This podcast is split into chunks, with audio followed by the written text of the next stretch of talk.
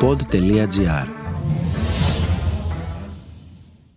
Τις προάλλες, καθώς ξεφύλιζα την εφημερίδα μου, συνάντησα μία εικόνα διόλου συνηθισμένη. Τρεις μουφτίδες και τέσσερις μητροπολίτες σε ένα μακρόστανο τραπέζι να τρώνε μαζί.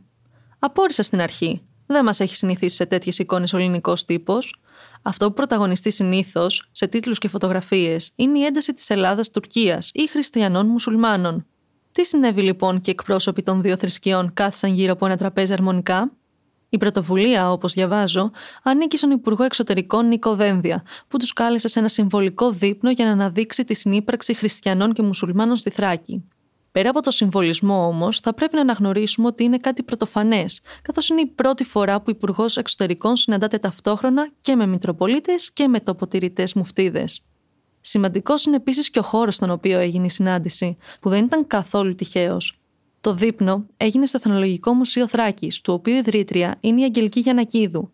Γιατί έχει σημασία, Μα γιατί, όπως λέει και η ίδια, τα μουσεία πρέπει να λειτουργούν ως μια ήπια δύναμη στην κοινωνία και να βρίσκονται σε διάδραση με αυτή. Και είναι αλήθεια. Το μουσείο που ίδρυσε αντικατοπτρίζει το ίδιο το πνεύμα της Τράκη και τον πολιτισμικό πλούτο της, που παντρεύει την Ανατολή και τη Δύση, τους Μουσουλμάνους και τους Χριστιανούς.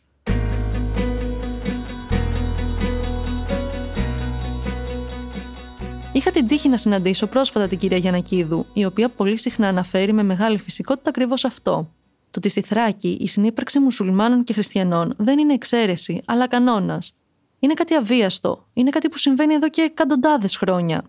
Το έγραψε και η πρόεδρος της Δημοκρατίας αυτό στο βίντεο των επισκεπτών του μουσείου. Σταυροδρόμι πολιτισμών, γέφυρα ειρηνικής συνύπαρξης χριστιανών και μουσουλμάνων από τα βάθη του χρόνου. Αυτή είναι η Θράκη, έγραψε η Κατερίνα Σακελαροπούλου. Και αυτό ακριβώς προσπαθεί με μεγάλο πάθος και ζήλο να διασώσει και να προβάλλει η κυρία Γιανακίδου.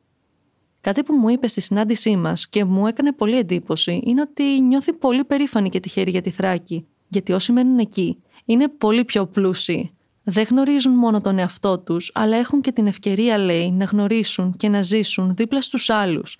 Αυτούς που έχουν διαφορετική θρησκεία και καταγωγή από εμάς. Αυτούς που πολεμάμε συνήθως, που δεν καθόμαστε όλοι γύρω από ένα τραπέζι για να γνωριστούμε και να λύσουμε τις διαφορές μας. Όταν μιλάμε για τον Εύρο, σκεφτόμαστε συνήθως τα σύνορα που μας χωρίζουν από κράτη, θρησκείες, λαούς.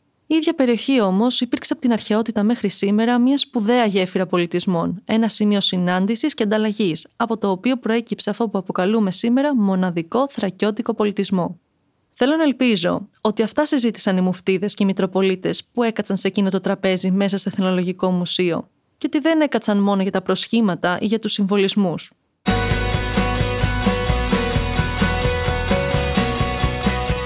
Ήταν το podcast «Τι φάση» σήμερα με την Ελευθερία Τσαλίκη. Στους ήχους ο Μάριος Πλασκασοβίτης.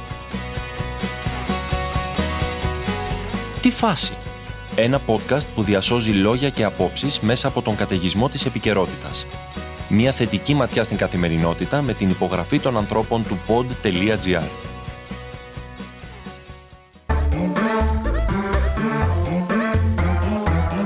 pod.gr. Το καλό να ακούγεται.